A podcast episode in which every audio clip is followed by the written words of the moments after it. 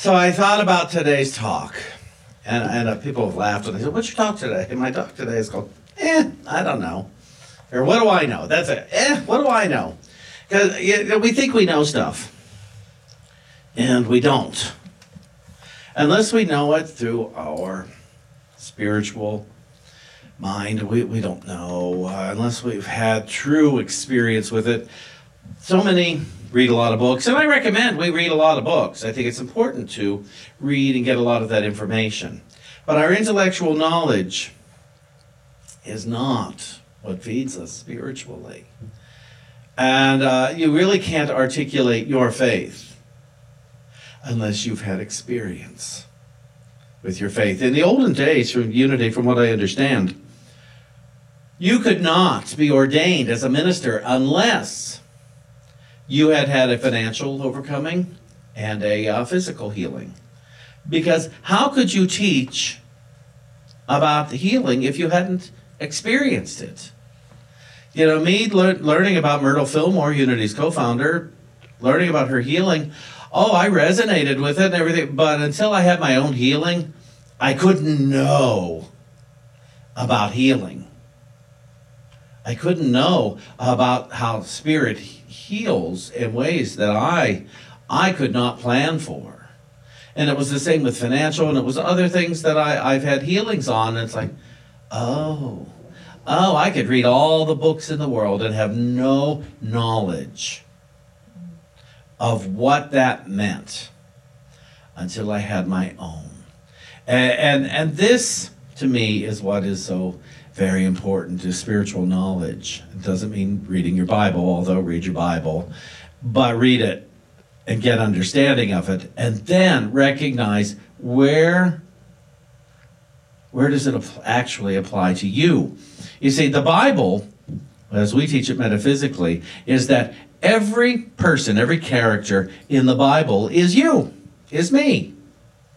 Every city, every town, every country, body of land, body of sea, body of sea, land. You know what I mean? They're all to be interpreted metaphysically and they represent our thinking.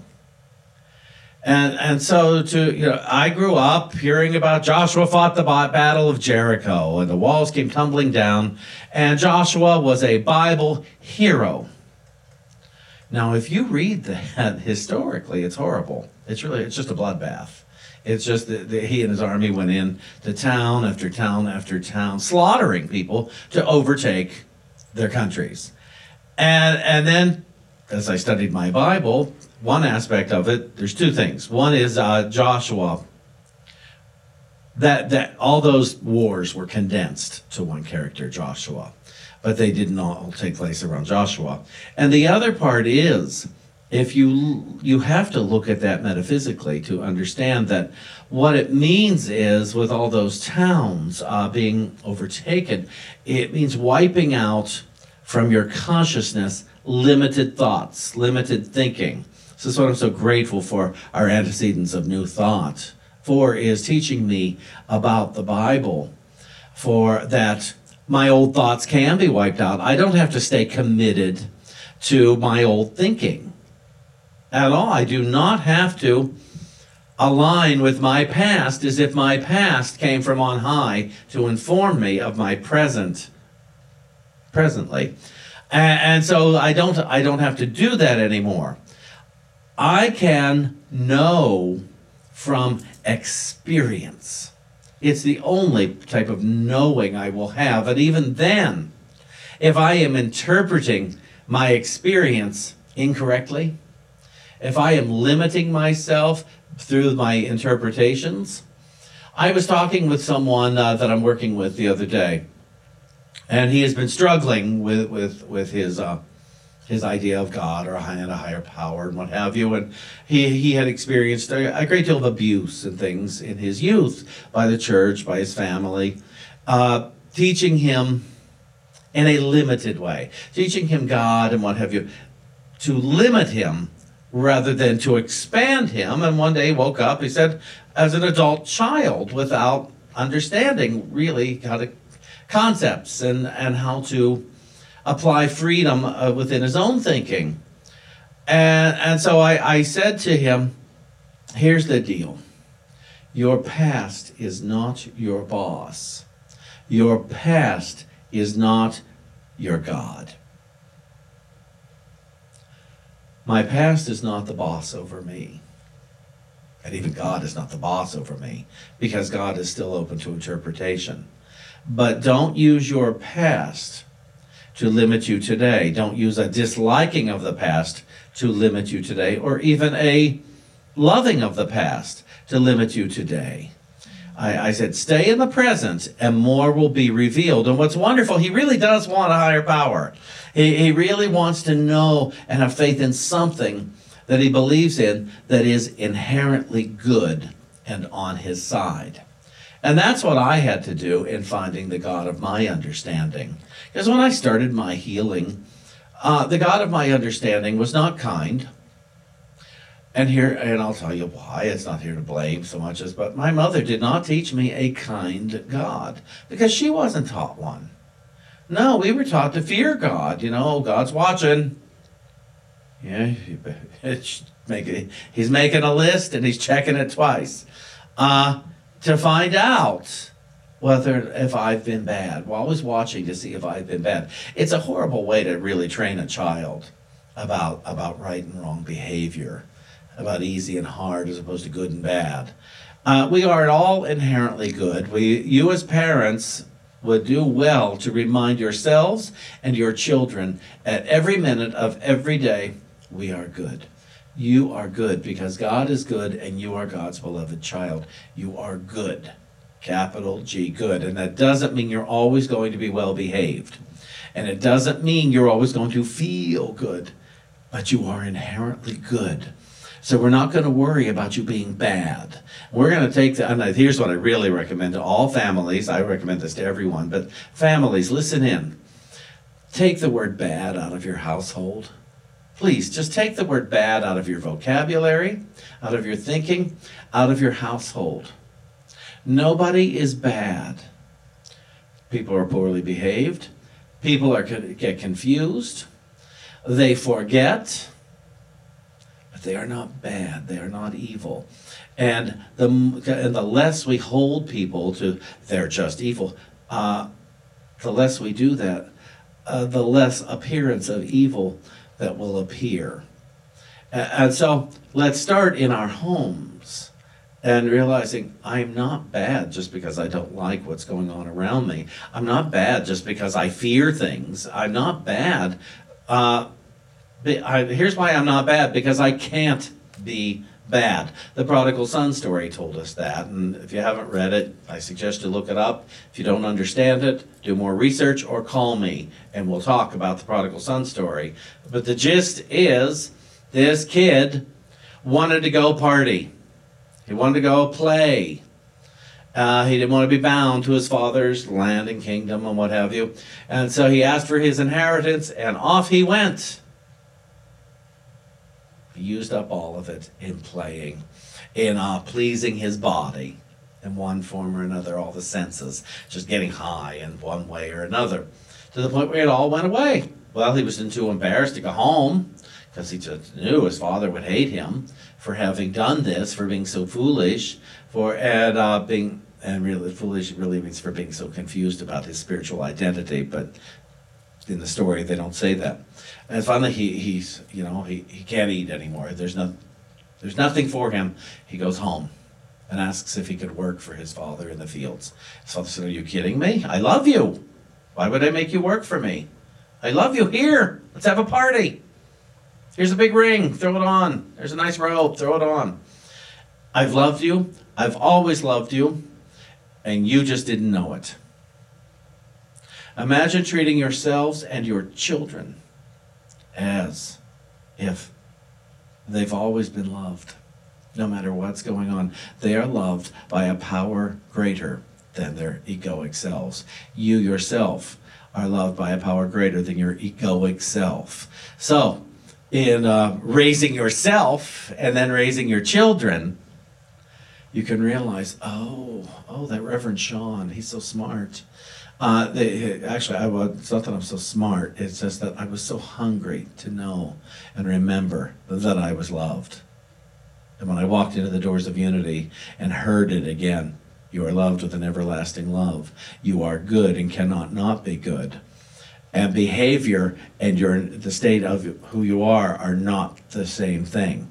That's what made me so smart, and I began to apply it and that's how I got my spiritual understanding, my spiritual knowing that I was good because I began to apply it. And the more I applied it, the less I needed to act out on those old behaviors of heightening the senses, as it were. Now, I have not let go of all that entirely, clearly, but nevertheless, I know the truth uh, enough that I stay focused on how would I become willing next to take the next step and the next step and the next step. So, you parents, admit you yourselves are good. If you are divorced parents, admit both of you are good in God. In God, we are all good. And then remember your children. They are good, even if they are misbehaved start to declare only love lives here and go with that. So my friend that I was work, that I, I work with, uh, I said, do not let your past be your informant for the present. I think it's Course of, I know it's Course of Miracles that says, I see only the past.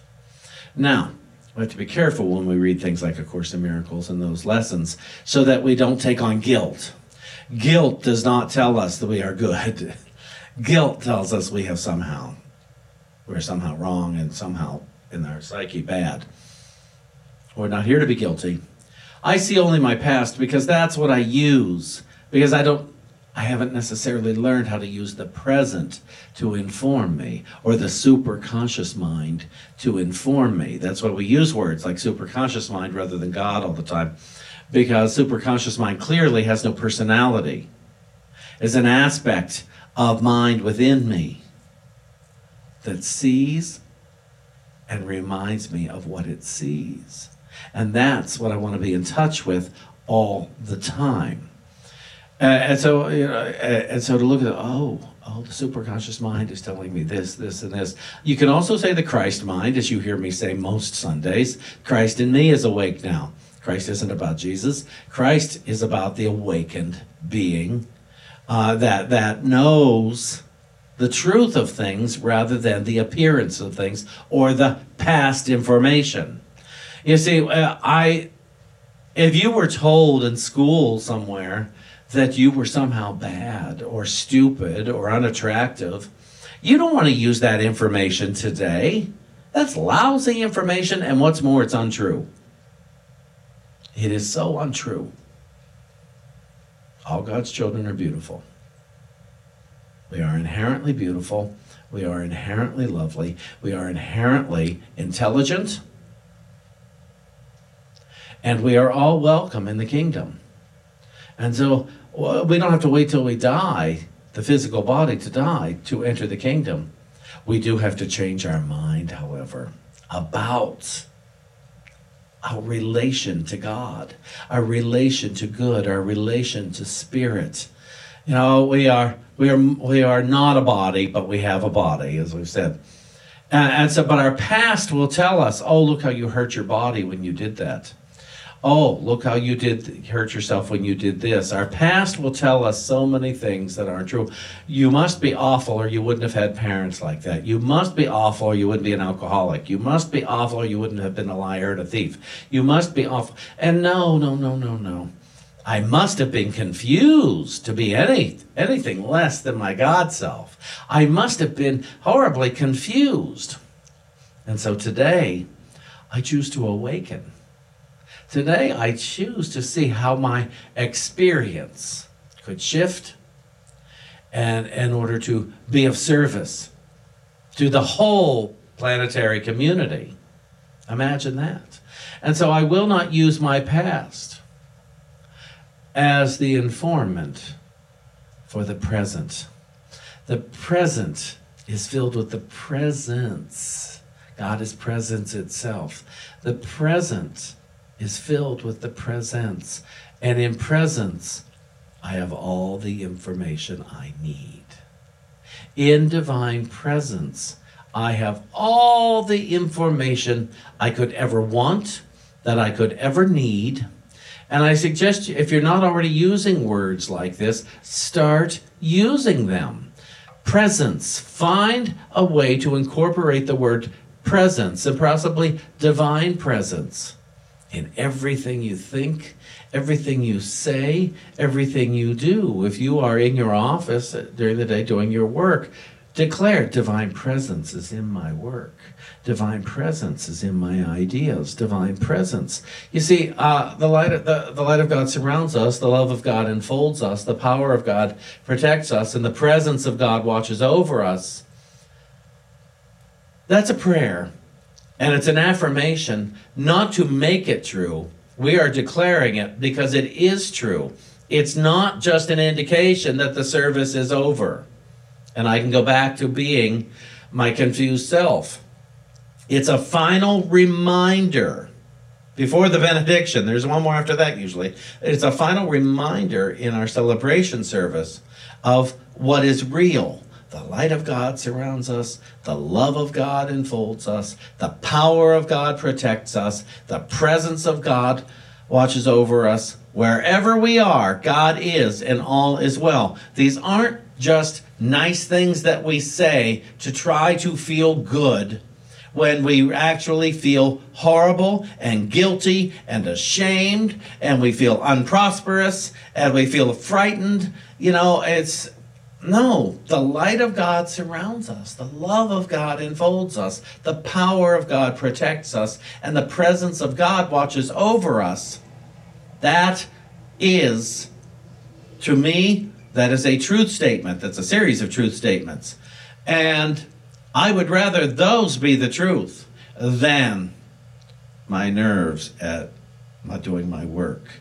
I'd rather those be the truth than anything from my past that would tell me I'm not sufficient for today. I am sufficient today for today. I am smart. I am beautiful. I am lovely. I am whole. I am prosperous. I am free. Make those I am statements and then explore how many of them do I believe? and look at it and then and, uh, and if some of them you don't yet believe say how many would i like to believe hopefully all of them. And then you go to so what would i have to think to prove them true in my life so that i could know they are true?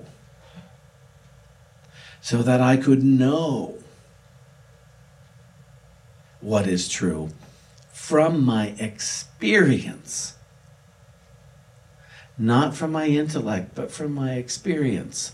I know too many people who read a good book and then go spout it and have no idea of the experience of what they're talking about.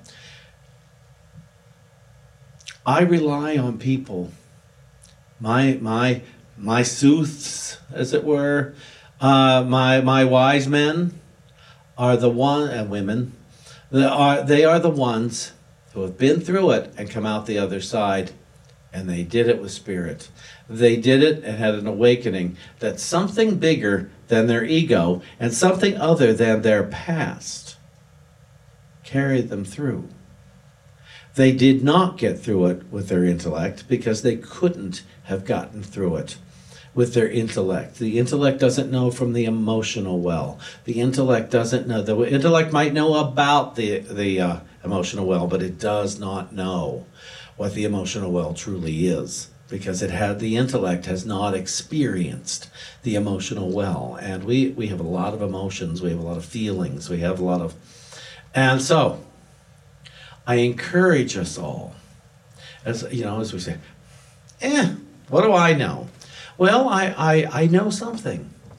I, I know something. I was having a discussion with a few unity ministers the other day, and one one unity minister uh, he he he generalized about well all unity ministers none of them know what to do when they start working in a church none of them have a clue none of them and i said i beg to differ i had a lot of experience in church before i came here to, to before I was hired in my own church, and I said, I had a clue. I had a clue. Please don't generalize me. And I had a clue from my own experience. You know, I was a big part of, of a pioneering church in New York. I was the board president and I was studying there with the minister. And I learned from various ministers' failures as well as their successes, or their successes as well as their failures. And and I learned and I paid attention. And I learned from my own failures as a teacher before I uh, walked into the church that I was brought into to pastor. And so it's important not to generalize because that makes us a little stupid if you want to know the truth. It makes us a little foolish. And it, it does not make us smarter. When we go onto Facebook and we rant and rave about someone's behaviors, that does not make us smarter.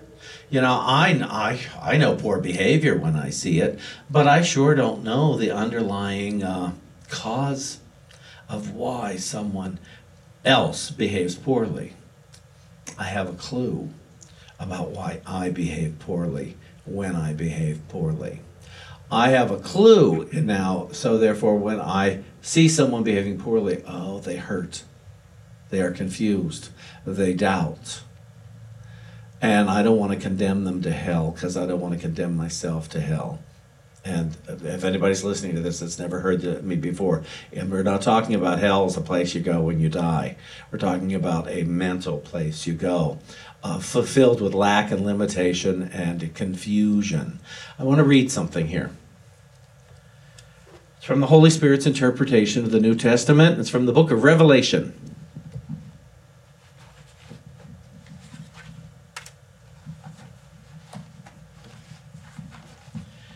And we're not going to do the the whole thing, explain the whole book of Revelation here right now. And so so get it out and read it in your regular Bible when you uh, when we finish here. But he talks about in chapter 5, Holy Spirit does, the scroll with writing on both sides, sealed by seven seals, is not a secret scroll that cannot be opened. Every word written on the scroll is written on the heart of the very creation of God. It is all that is known to him and all that need be known. The scroll is but a symbol of the knowledge that already is. Jesus is a symbol of one who has discovered the contents of the scroll, but as I have already taught, Jesus is not different from you. Jesus is within your mind. So all that is in his mind is in, in your mind also. It is not a mystery to you, it is known.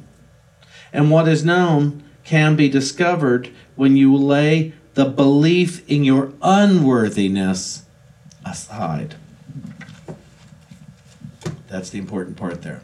To lay our belief in our unworthiness aside. Let's not uh, misinform ourselves or our children anymore. To think that we are somehow sinners, to think that we are somehow unworthy of God, unworthy of love, lay that belief aside. Remind yourself on a daily basis you are worthy of the kingdom. Remind your children on a daily basis they are worthy of the kingdom. You know, David and I tell our cats all day long how loved they are and how grateful we are for their presence. Granted, they don't argue with us. Granted, they don't throw temper tantrums. Granted, they don't have a human side. They have an animal side that is pure love. And so, how do we start treating ourselves? We are a human being that is pure love. Our children are human beings that are pure love. Our neighbors are, spirit, are beings that are ultimately made in pure love. And all beings, all around us, are beings that are made in pure love. How do I know this? Because I have seen what I thought was evil shine forth as an angel of light on many, many occasions. When I put down my story about them, they were allowed to shine forth. And when I put my story about myself aside, I'm able to shine forth. I encourage us all to go within on a regular basis, consult with the light within us, and ask, How do I set my false beliefs? How do I set my past aside so that I may be informed by the present and let my light shine forth? That's what I encourage. The rest, I don't need to know. Thank you.